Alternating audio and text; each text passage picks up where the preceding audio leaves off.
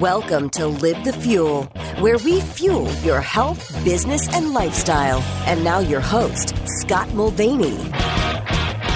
All right. Good day, good evening, ladies and gentlemen. Welcome back to another Live the Fuel show. So, uh, it's, been an adventure today. Uh, we'll, we'll, get into it probably because it's open format. But we, I just got back from the hospital again, guys. And that's right. Like regular listeners, this is not a collapsed lung. I'm all healed up. I, I survived the, the, the, the heli skiing wedding last month. Uh, this was not me. It was my, my dad. Luckily, it's nothing life threatening.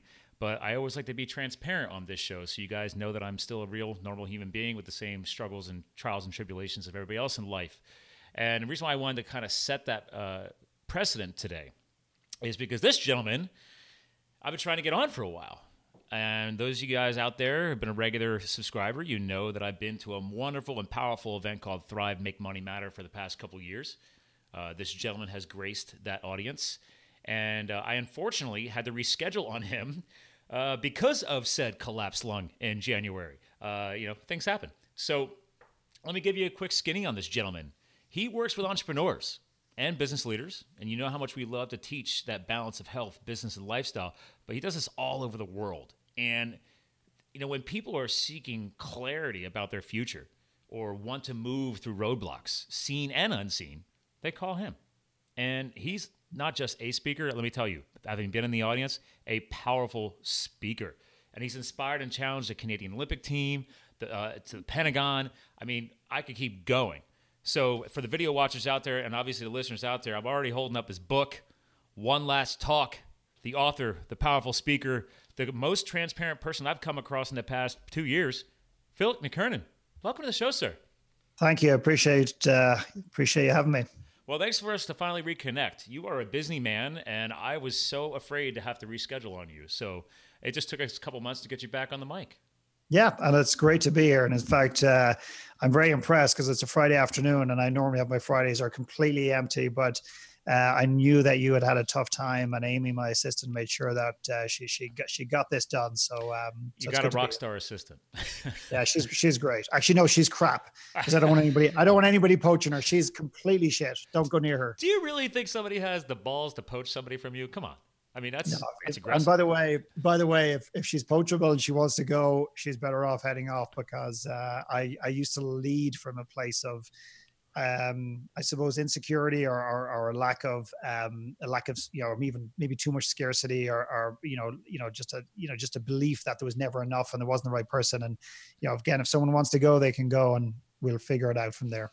Well, I love the fact that you're just ripping the lid off and just diving right into the honesty and transparency. I kind of set that at the beginning, but uh, I, you're one of the influencers out there. I'm going to go ahead and throw your props, and I'm not trying, ladies and gentlemen, hearing this. I'm not here to stroke his ego. I don't need to. He, you know, he, has got that Irish bloodline. Again, Scott Leo Mulvaney. I got the Irish bloodline. I just, you're one of those influencers out there that reminds me of the power and the freedom of becoming more transparent.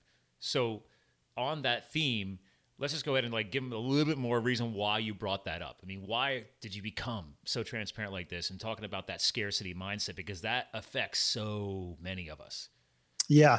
Um, I, I, mean, the end of the day, you know, from a business standpoint, it doesn't really work because I know for certain that if you imply um, you know give off this perception that you're awesome and everything you touch goes to gold and that you're the perfect father you're the perfect husband you're great in bed you're great at this you're great at that um, you know people buy into that stuff I, I think they buy into it short term and i think what you do is you you you appeal to a certain insecure person who's looking for perfection because they don't see it themselves um, but honestly I don't, I don't know if i've become this way i think i was always this way but I think for years, like a lot of people, I think I started to pretend it didn't exist because I wanted to fit in. I wanted to stand out. I wanted to be special. I wanted to be important. And what I've realized on a really basic level, it is absolutely beyond exhausting trying to pretend to be somebody that you're not.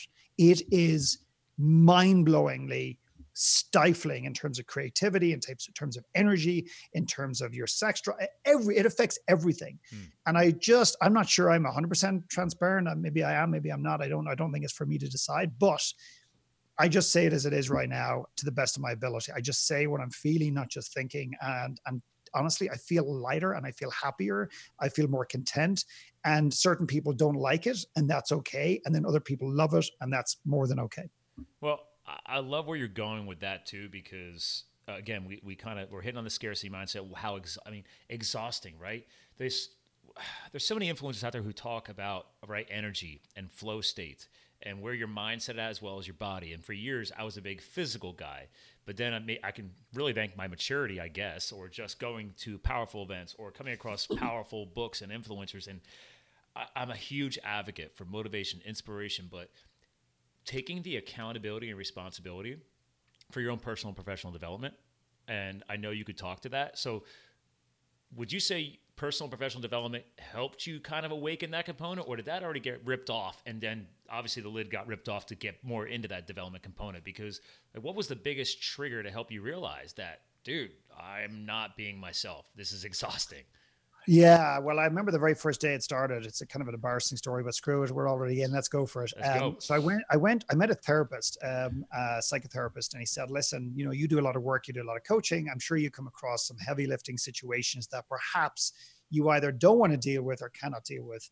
And um, it's shifted today. I mean, I, it does happen, and I and I feel very comfortable in that environment.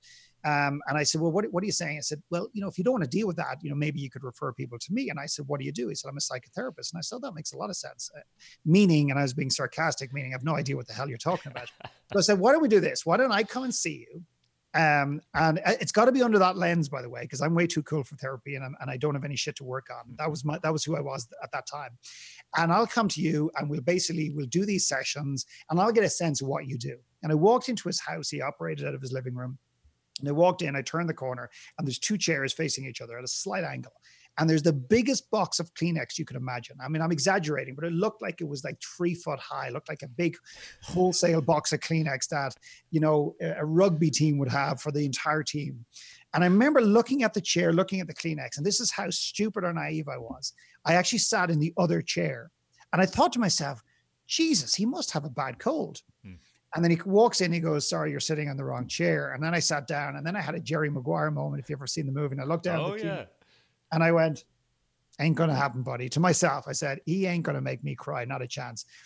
And I I was only in the say he, he just turned around, he said something like, So so why are you here?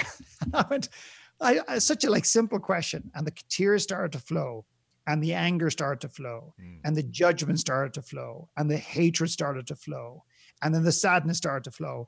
And before you know it, I'm reaching for the Kleenex and I'm thinking this box better be he, may, he better have two of these boxes because I'm going through this shit in real time. And it's, then it's on, man, it's on. Yeah, and it felt like two minutes later he goes. Eh. Anyway, that was that's our hour up, and I'm thinking, screw you, I'm just getting started. So what that did for me was it allowed me to realize how much untapped emotion how much negative emotion and positive I was holding inside of my body, thinking and telling myself and trying to justify myself that everything was awesome, everything's okay, and you're going to be okay. And what I what I also was afraid of is was going and doing any type of deeper internal work because I knew deep down intuitively this was there. But the reality is the pain that was being caused in my life by not addressing it far outweighed the short-term pain of addressing it. Hmm. And, and just to throw a number on this, like how old were you when this happened, roughly? Oh, this was I was probably this is probably I'm 46 now. Let's just say 16 years ago. I'm Okay. guessing. Yeah. Um, it may not even be that long ago. Actually, it's probably 12, 14, something Okay. like that. It, well, it, I- I just find it intriguing because uh, there's a, a quote that I just started saying accidentally, probably about a year ago, after about a year and a half into this show, just from this mindset stuff we're talking about right now. And there's also this emotion component.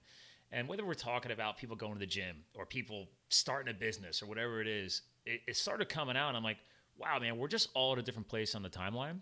So every once in a while, I like to throw an age number out there because, like, I'm 41 now, right? I'm in my 40s, and I, I just got around to getting married last month. So it's like, okay, let's throw that on the on the uh, the roster.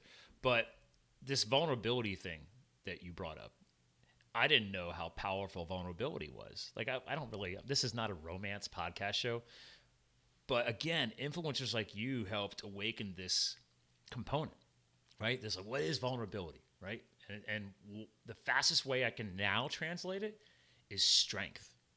And I didn't know what that was because I'm the farm kid, you know, grew up, you know, hardworking, shoveling shit, you know, work my way up, paid my way through school, got chased the corporate dreams, left them. Part of my backstory of this show and my fires and my logos, I, I got to serve as a hotshot out in the western part of this country, right? As a, as a U.S. Forest Service hotshot, one of the elite wildland firefighters. That was a humbling experience. Like, helped pull my head out of my ass, but I was still a tough guy, right? And then I met now my now wife, and I lasted a year dating, and she broke up with me because I was just cold, man. I was cut off. That was that one piece of me, the heart, I wasn't unlocking.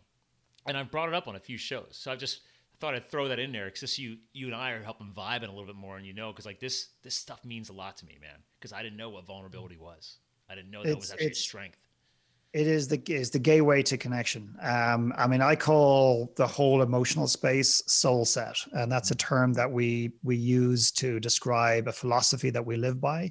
And I, de- I describe it like this for those of you who are going to watch this in video. I've got my two hands, and they're they're they're they're, next to each other in a line, and this is a relationship. Okay, so there's one here, and there's somebody else here. There's you here. There's your wife. There's there's me, and there's my wife. Mhm. And the only way you can deepen a relationship on earth is by giving somebody a genuine sense, sense of vulnerability, sharing something that perhaps they didn't know about you, sharing something that you didn't necessarily want to share with that person.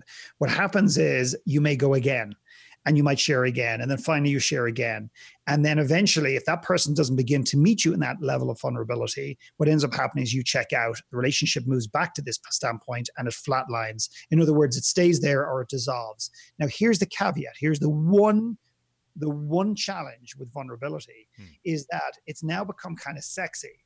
And now what you're seeing is the emergence of speakers on stage using vulnerability as a way to try. Notice I'm saying try and connect with the audience.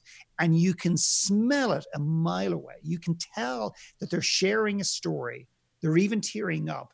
And you know that they're sharing it because they're seeking an outcome. They've got a they've got almost a an expectation attached to it. Hmm. Or they're sharing it because it's been perceived as being sexy and cool in the world today. So in other words, if you use it, if you use any type of vulnerability to achieve anything in life, it will backfire on you and rightly should.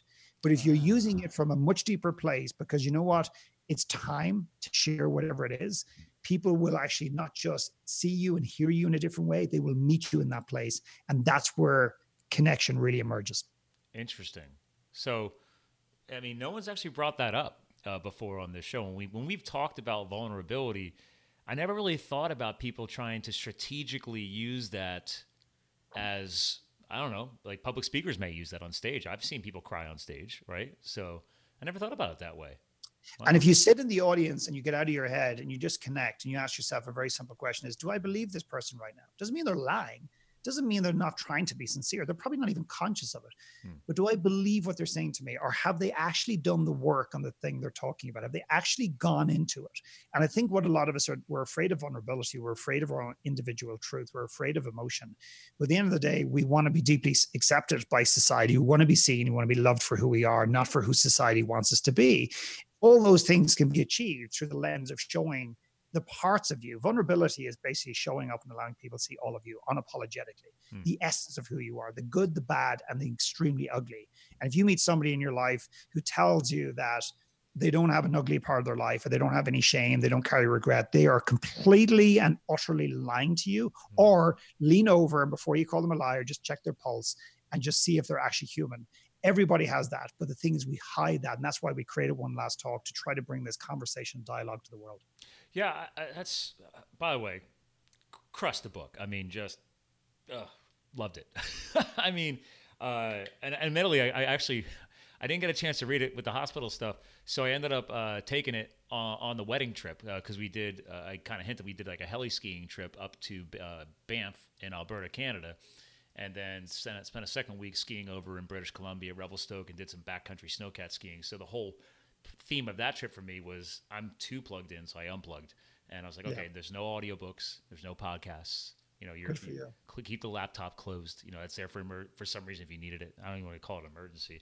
But then cracking out some good old fashioned books and getting outside the comfort zone. So th- th- I don't know if it was the Canadian Rockies, but it made for a great pairing. good So- excellent Uh, but but this this drive to write this book. I mean, how long you been speaking now, Philip? I mean, it's been You know, I've been speaking for a number of years, Yeah. uh, but I don't do a lot of speaking, and I don't really want to do a lot of speaking because it means that I have to travel and be away from my family. Mm. So I'm actually saying no to more speaking events than ever. You know, uh, that reminds me of uh, what's his name? I mean, probably for different reasons. Well, maybe family too, but uh, you know that big entrepreneurial guy, uh, Andy Frisella. I don't. Oh, no. okay. He, he he's been cutting back on his public speaking, and it's interesting because his theme was, yes, about life balance, but also he's like, you know, there's people who just keep going to these events. They go to the event, they go to the events, they get the high, but then they never take action on that. So Mm-hmm. I just wanted to kind of throw that into the mix and see what your thoughts were on that. So because I since I met you speaking at an event, so Oh, I've got a lot. I've got, I've got a lot of thoughts on that, and this is and this is where the wheels might come off a little bit for some, and it might come across as people say, "Oh, he's one of the haters. He's one of this or whatever." It is what it is. Hmm. Um, yeah, the, the the lack of action. So here, here's one thing that I want to share. There's a number of things I want to share. We could do the whole podcast on this. Is that events aren't. No one sets out to create an event to deliver an event to make people feel more insecure in their own skin. I don't think anyone intentionally does that. Hmm. However, there is this phenomena where you go to an event, you hear all these multiple speakers. Some might be amazing, some might just really deeply resonate with you, and then some you could take it or leave it.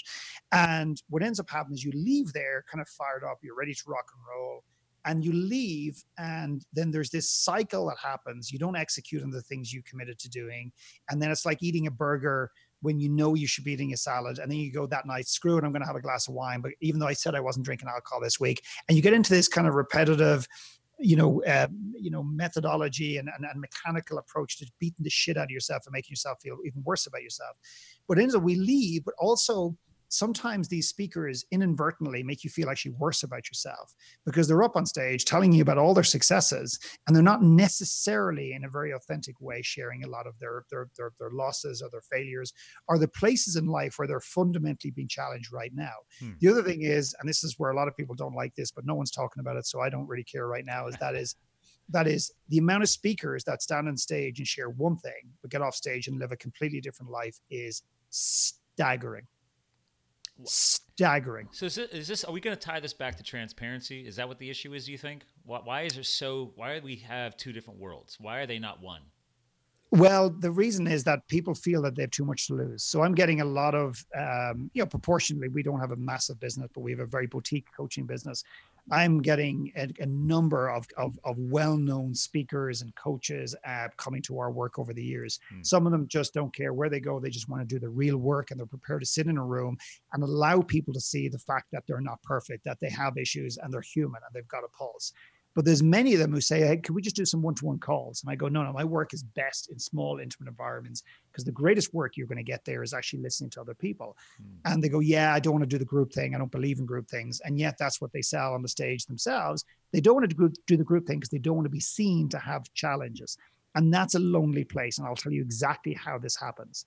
When we are standing shoulder to shoulder like this, you and I are exactly equal. Okay, um, we just live and approach life maybe slightly differently, but we're shoulder to shoulder. What happens is society is obsessed with pushing people onto a pedestal.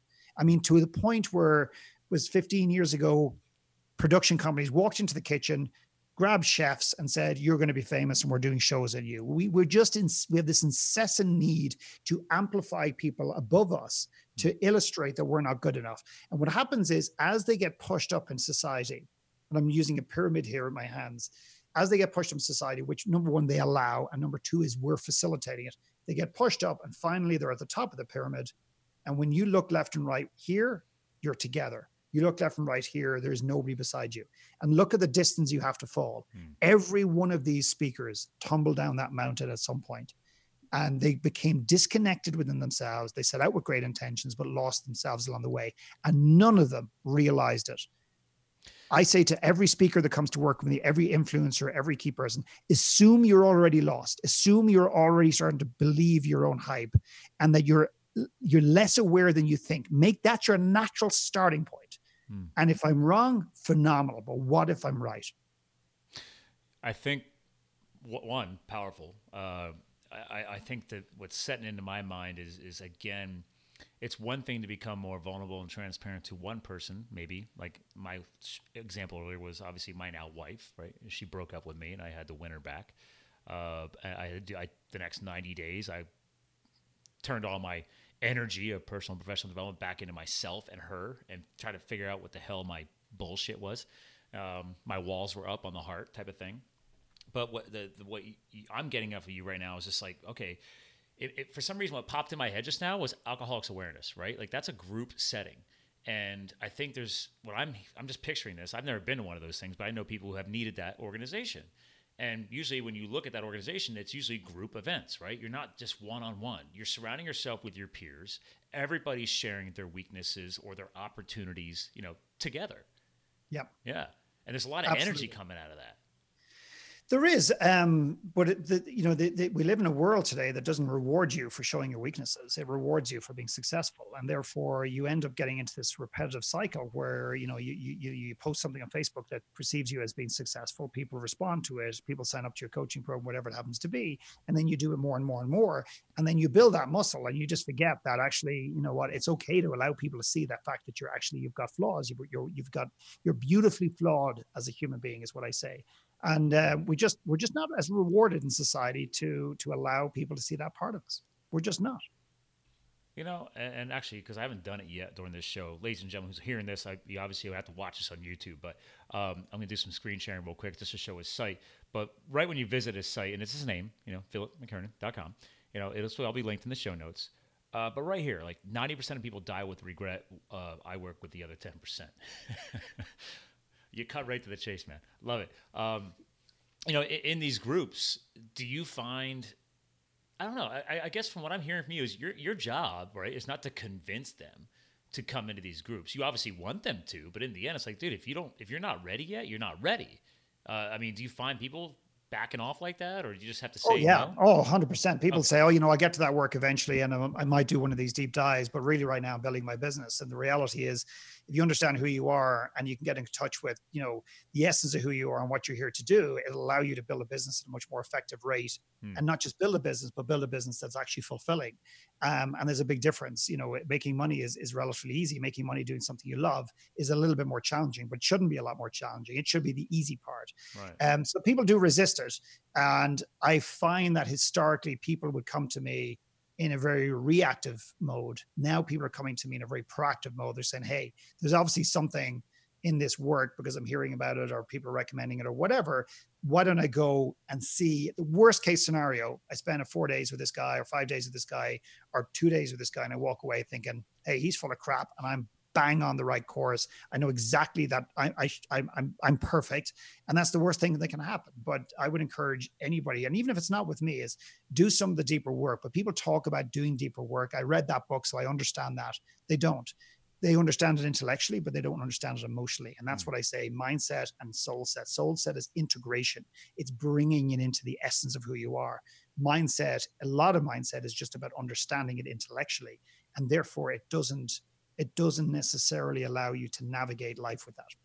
You know, uh, as you're telling me all this, obviously, and our listeners, it, it, makes me wonder because obviously, you know, the target of the show is like we love. I love to.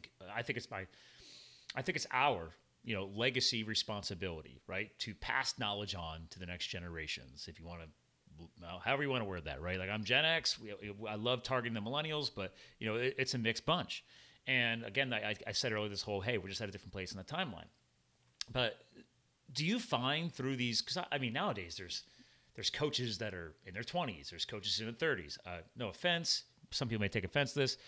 I'm sorry if you're an 18 year old life coach, you got to pull your head out of your ass. You haven't lived life yet. I mean, I mean, unless you like survived a massive, you know, injury or something like that. That's a, obviously a very unique story. But I truly believe there's a piece of the timeline of maturity, life experience, you know, challenges. It takes time to build a lot of this.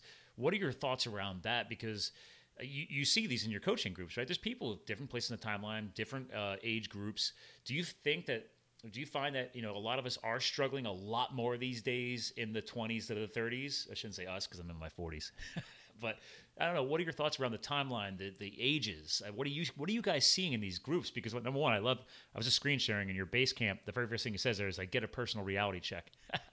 love that. Yeah, well, a lot of a lot, a lot of us want to. A lot of us are very forward focused. We're looking at the future, and we're not we're not willing to ask the questions of today. Hmm. So a lot of people would say, if they're parents, I want to be a better parent. But the question I say is, are you content with who you are as a parent today? And if my answer is no, well, then you look at, you know straight away what that is, and therefore the things you can change. So I think a lot of us are too forward focused. Mm. Uh, I think the younger generation, I think there's no doubt in my mind. I had a young man in my house the other day who called over for coffee he went and studied for years and years and years and now he's even more lost because he studied something that he thought would give him success. He's now overqualified academically in many ways thinking that that piece of paper would open so many doors. And the reality is it's not. And i think as as as time progresses i think education formal education is going to become less important and in in many ways uh, you know irrelevant.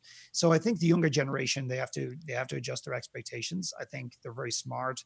Um, i think there's an emergence of a younger generation that actually probably are a little bit smarter that smarter than some of the 40 year olds they actually know and see the value in taking time and working on themselves and working on the emotional stuff because we are becoming a very disconnected race. Oh. we're living in our heads and that is why I feel that we don't connect as much is that people are living here. Mm. And the reason they live in their heads is that, you know, I, I, appreciate the knowledge comment, but I think there's information. We're living in the information age. Oh, yeah. And I think the problem is that we're, we're consuming information, which becomes knowledge, but we're not allowing that knowledge to transcend into wisdom and therefore awareness.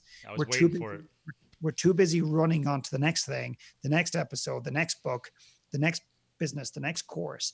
And it's that deep internal emotional integration is the thing that changes people. It's not an intellectual awareness. And that is the hardest thing to get across to people. If you go to Star Trek, just look it up. Look up the Borg in Star Trek. Oh, it's a, the Borg.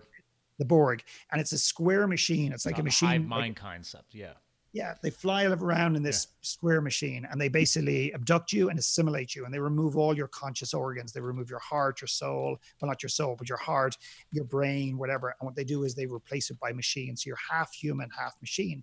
And therefore, that is what we are becoming in society. And that's what many have become. And the reason we live in our heads is because we're not allowing the, the, the information to drop deep enough. Number one. Number two is we're not dealing with trauma, which is preventing us from feeling more emotion and connection in this world. There you go. Good man. I haven't seen that for many years. Right. And then, yeah, totally. And the final thing is that, you know, a lot of, there's a lot of blockage there. And I think it's when we get out of our brain and the brain, the mind allows us to stay in control. If I am up here, I'm in control of my emotions. Bullshit. Hmm. We're so afraid to feel in this world because we don't want to be hurt if you're living in your head and you're a control freak and and and the, and and the increase in control people being trying to be in more control is accelerating in society. If you think you're in control of anything you are mistaken because control the essence of control is an illusion. Mm-hmm. you can influence but you cannot control shit. And the more you try to control the more painful this world is going to be. The more you try to control your wife like couples often it's the opposites attract and we hmm. see something in somebody that we don't either recognize or genuinely see in ourselves. We, we, we meet that person in the world, we get married, we get engaged, whatever, and then we spend the next five, 10, or 15 years trying to change that person to see the world like we do. We do the same in business, we do the same in life, we do the same in relationships, and it's all about control. Yeah, I, I love that connection just from a, a, a relationship standpoint because I, I, I, can admit that, right? I, I, I, like being transparent on the show, and and I tell people like I stayed, I was the single bachelor for years. I justified it based on, oh, well, I'm building my career. Oh, and then I decided to start, you know, going to college on nights and weekends as an adult student. So oh, I'm too busy working and going to school. And then there was the firefighting. Like I literally had a line. I, I used to tell people, I'm like, oh, well, the girls when I was living in Arizona on the camp or the fire base, and I was gone for sometimes months at a time. So I just tell them, oh well listen I, you know I'm, I'm sorry i just don't want the distraction you know i'm, I'm serving in public service. I here i just i don't want to hurt you because i can't be around all the time. That was my excuse for not even trying to build a relationship.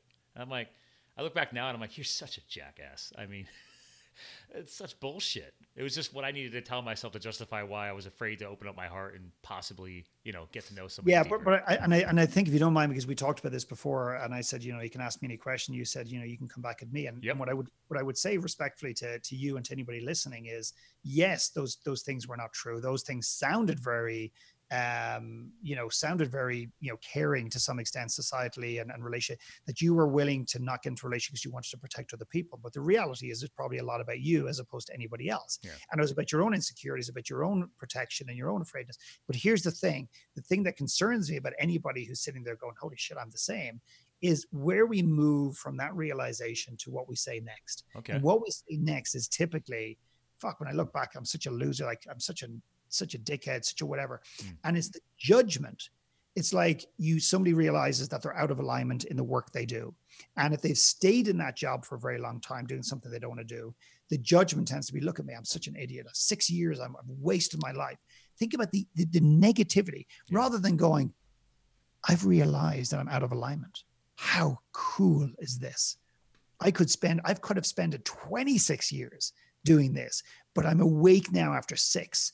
Now my job is they're rubbing their hands, going, I'm ready to figure this out. Yeah. But it's the judgment. The minute the judgment comes in, there is no opportunity for growth.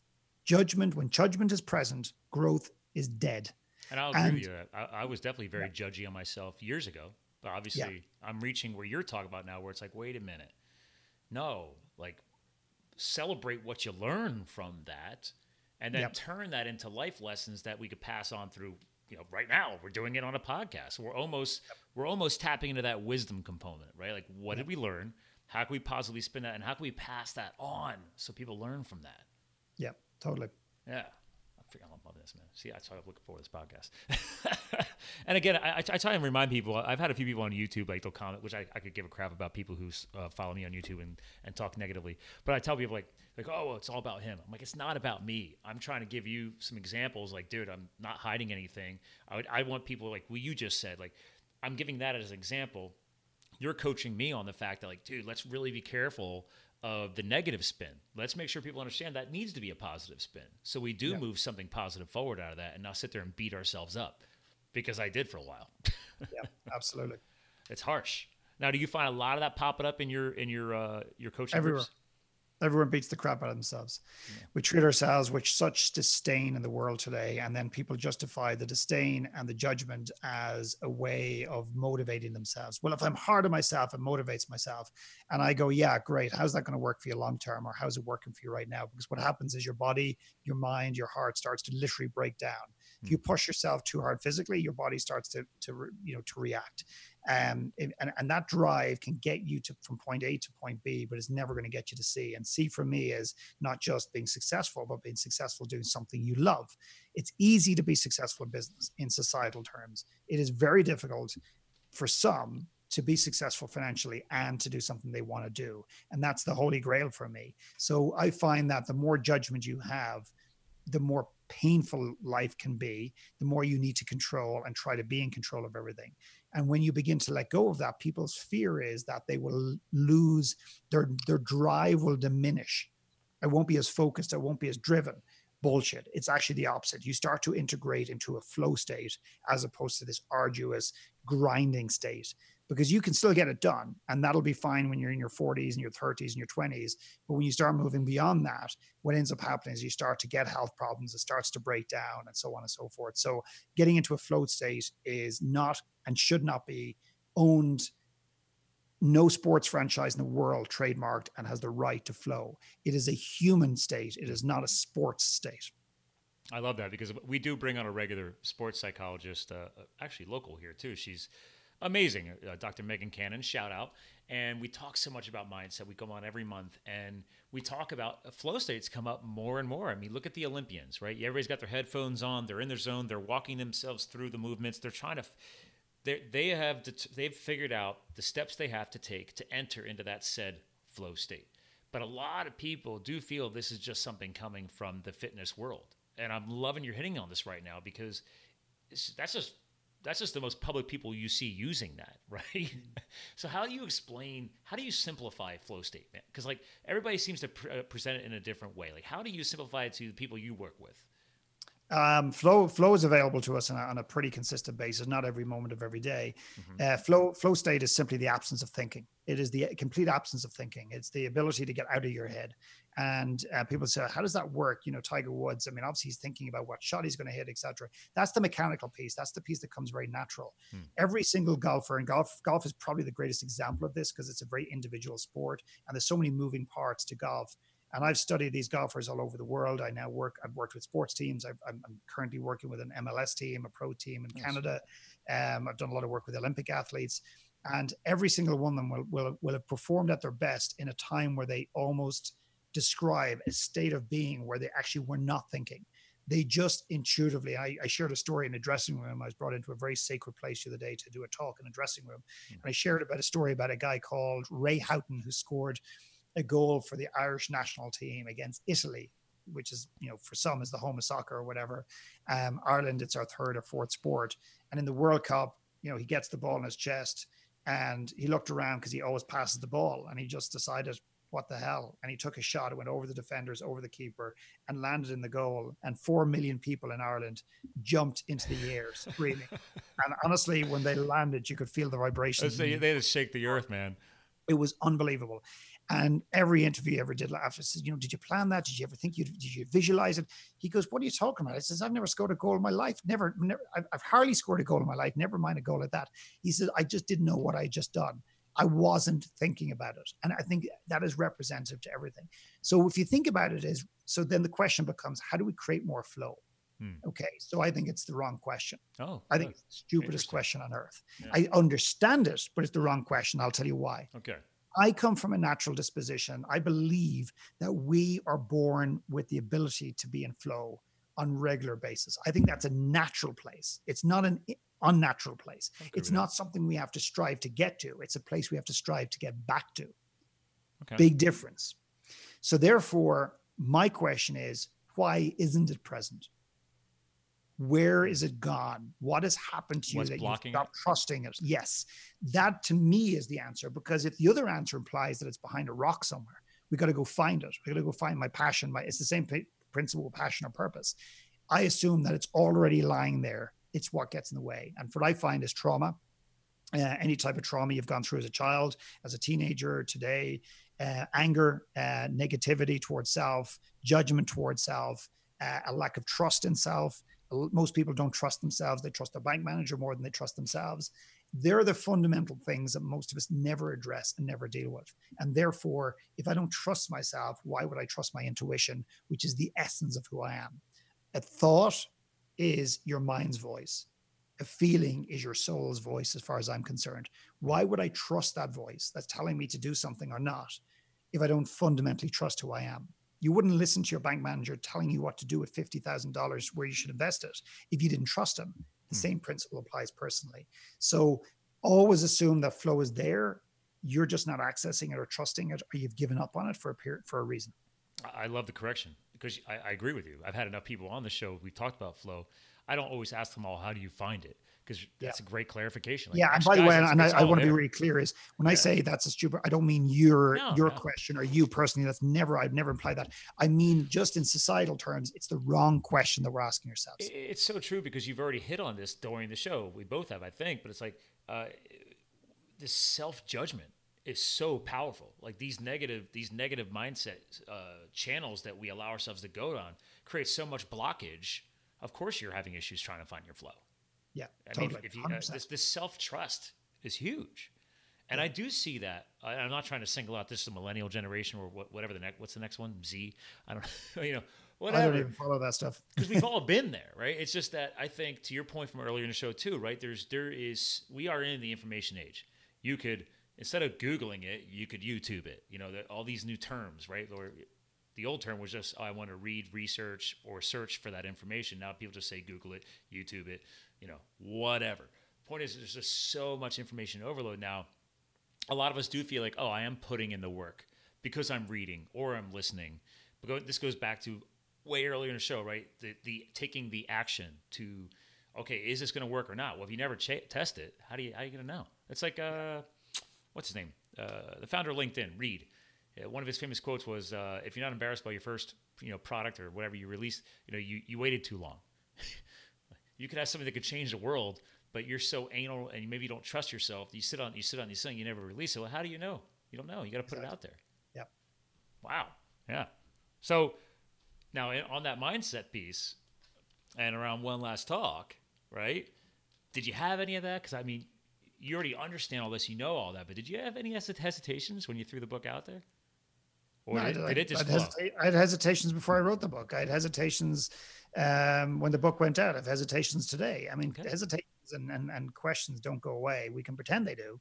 and we don't honor them. But I, I think the book wasn't written uh, for a period of time because I didn't believe uh, that people would read the book or want the book or want the movement. So yeah, there's there there was huge hesitations, and uh, for me, I always use the power of one more. I call it the power of one more, and that is engaging somebody that believes in you when you don't believe in yourself. Mm. And I've I've been able to adapt that you know intuitively, uh, whether it's with my wife, with a guy called Tucker Max who who helped me uh, write the book.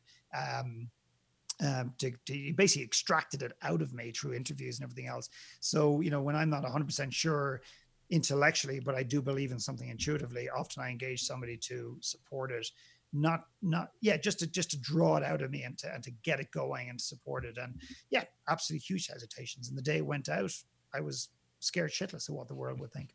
I remember I watched you on Facebook when the because you, you did some Facebook lives, you know, as, as, you're about ready to release it. And then I think when the first batch arrived at the house and all that stuff. So yeah, I've been following you for a while. So I was just like, yep, there it is, man. Nice. So uh, didn't you do something with your son in one of the, I don't know, one of your Facebook? Yeah? I opened the first copy of the book and my son was there. there and my wife did the little video of me taking the book out, and it was it was quite surreal. But yeah. that book is there's there's an ownership to that book in the essence that it, you know the book has come out of me, but I've dedicated that book to the men and women who've done their one last talks and the men and women who are going to do them. So I've just made a little promise to myself that I'll never sign a copy of the book, for example, which is a, is about me giving homage to these men and women because it's really all about them. Hmm.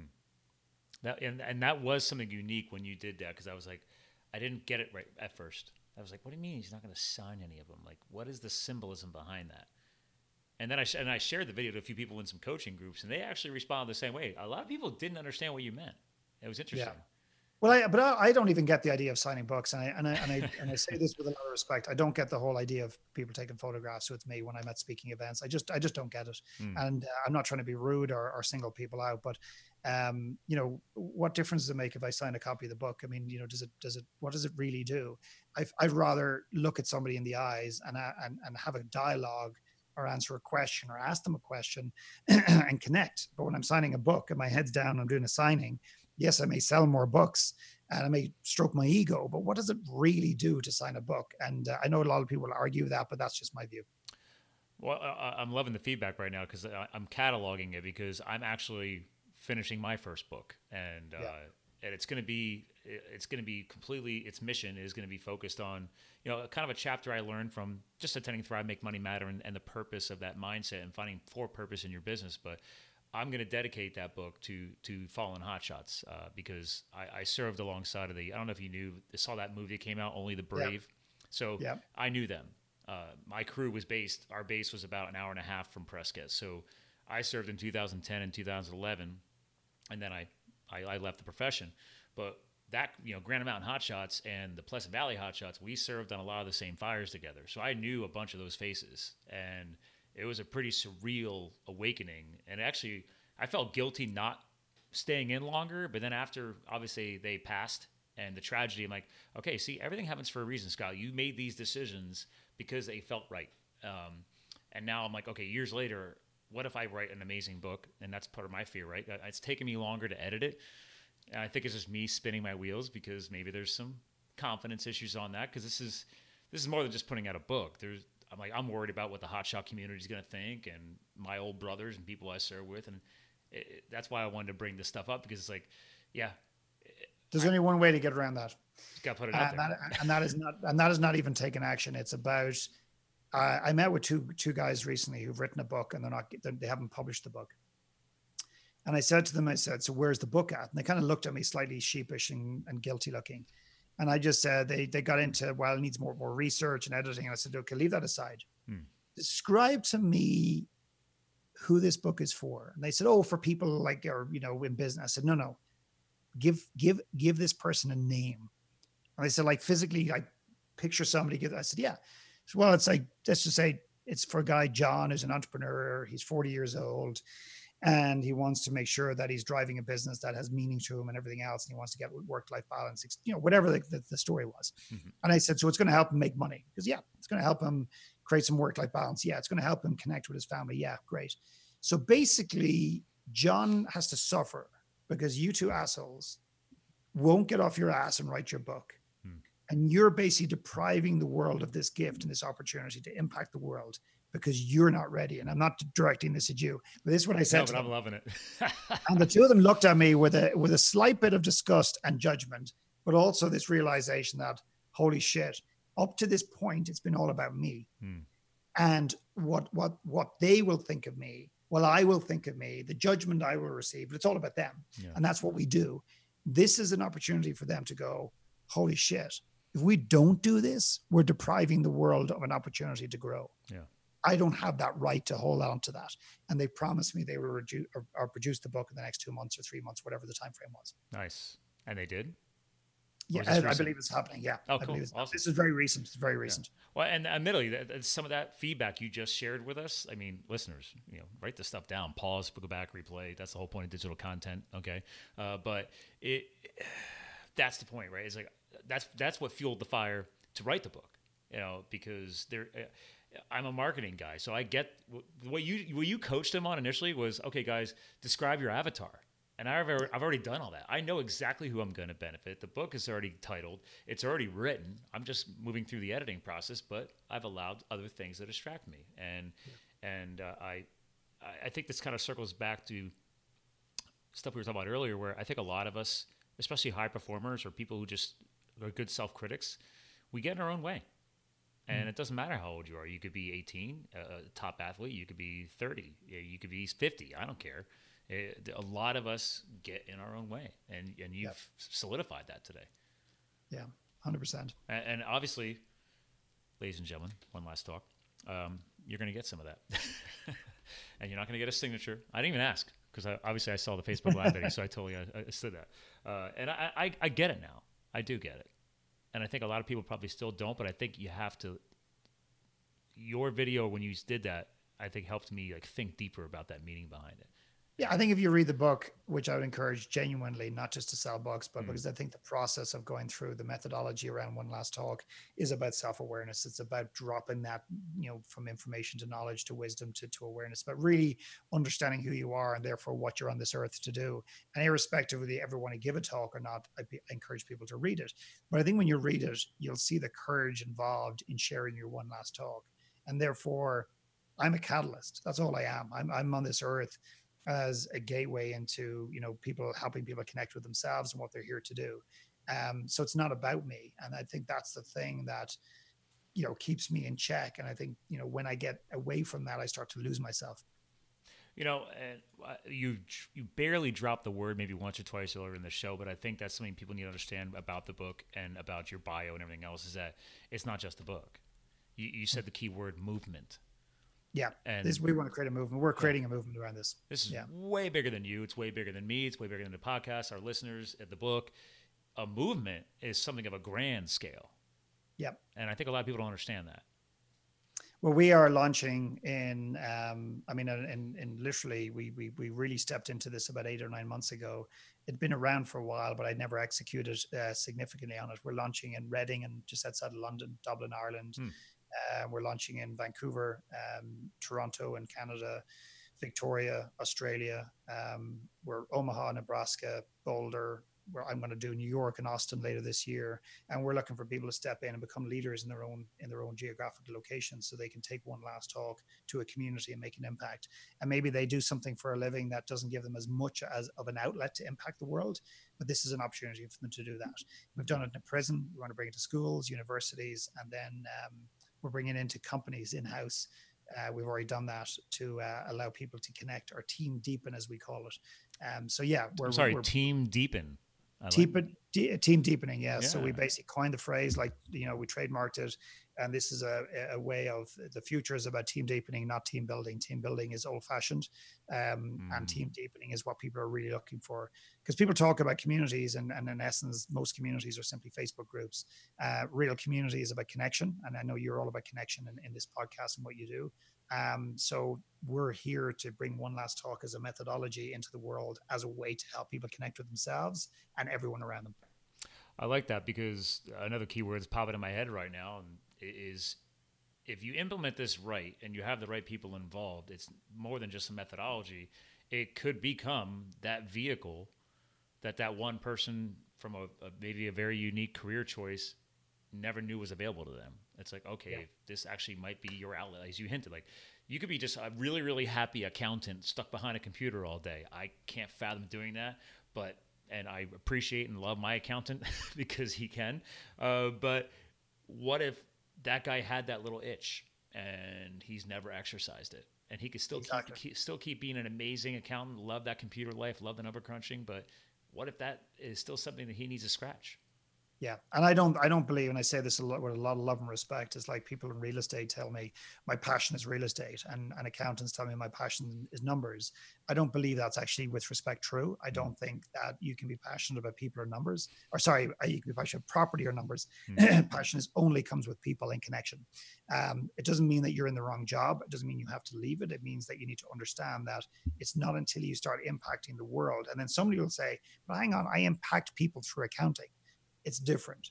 And it's not until you get a taste of what it is like to impact somebody face to face in a deeper emotional context you realize how you've been starving yourself and the world of impact. Wow. Well, uh, you just helped define the deepening component, which, by the way, I, I'm going to remember that one because I've been using team building for years, and uh, I did And not. there's nothing wrong with team building. Just the No. research is showing that people want to connect. There's a whole body of research uh, called self determination theory, I think it's called. Yeah. That says three, people want to they want three things. They want to be competent at what they do. They want to be authentic in their own lives. And they want to connect connect deeply with themselves and people around them. And team deepening and, the, and our methodology behind that delivers two out of the three.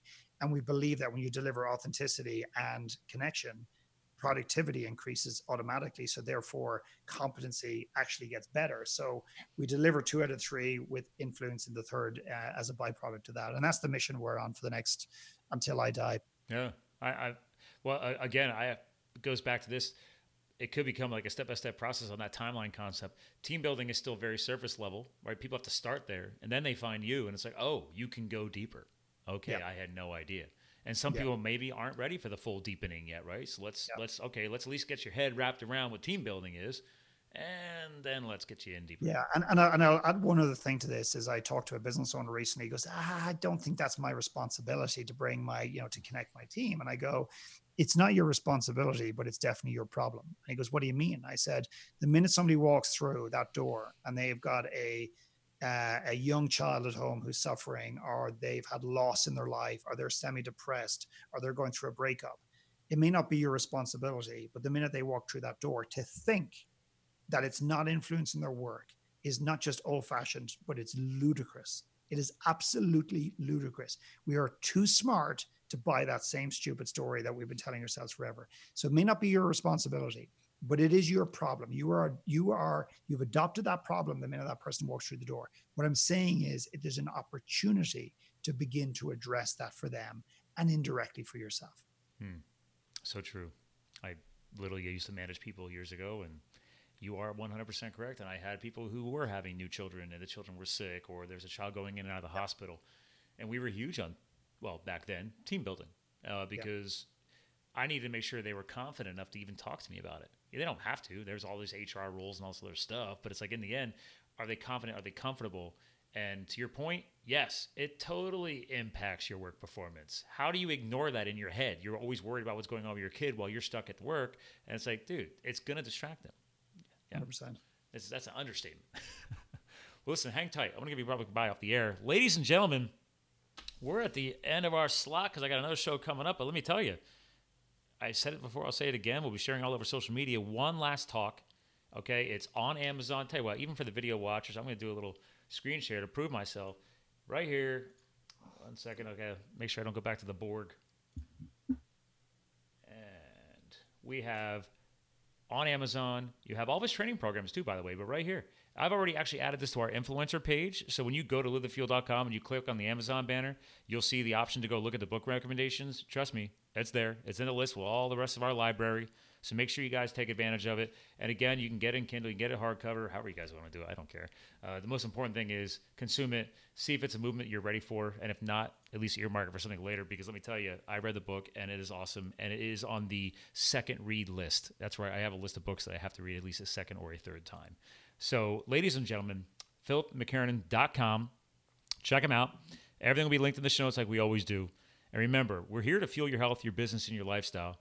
And Phil definitely helped us do that today. So remember, you too can live the fuel. And we'll talk to you guys again soon. Thank you for subscribing to Live the Fuel. Stay connected on Facebook, Twitter, and Instagram at Live the Fuel. And remember, you too can live the fuel. So please visit us at livethefuel.com.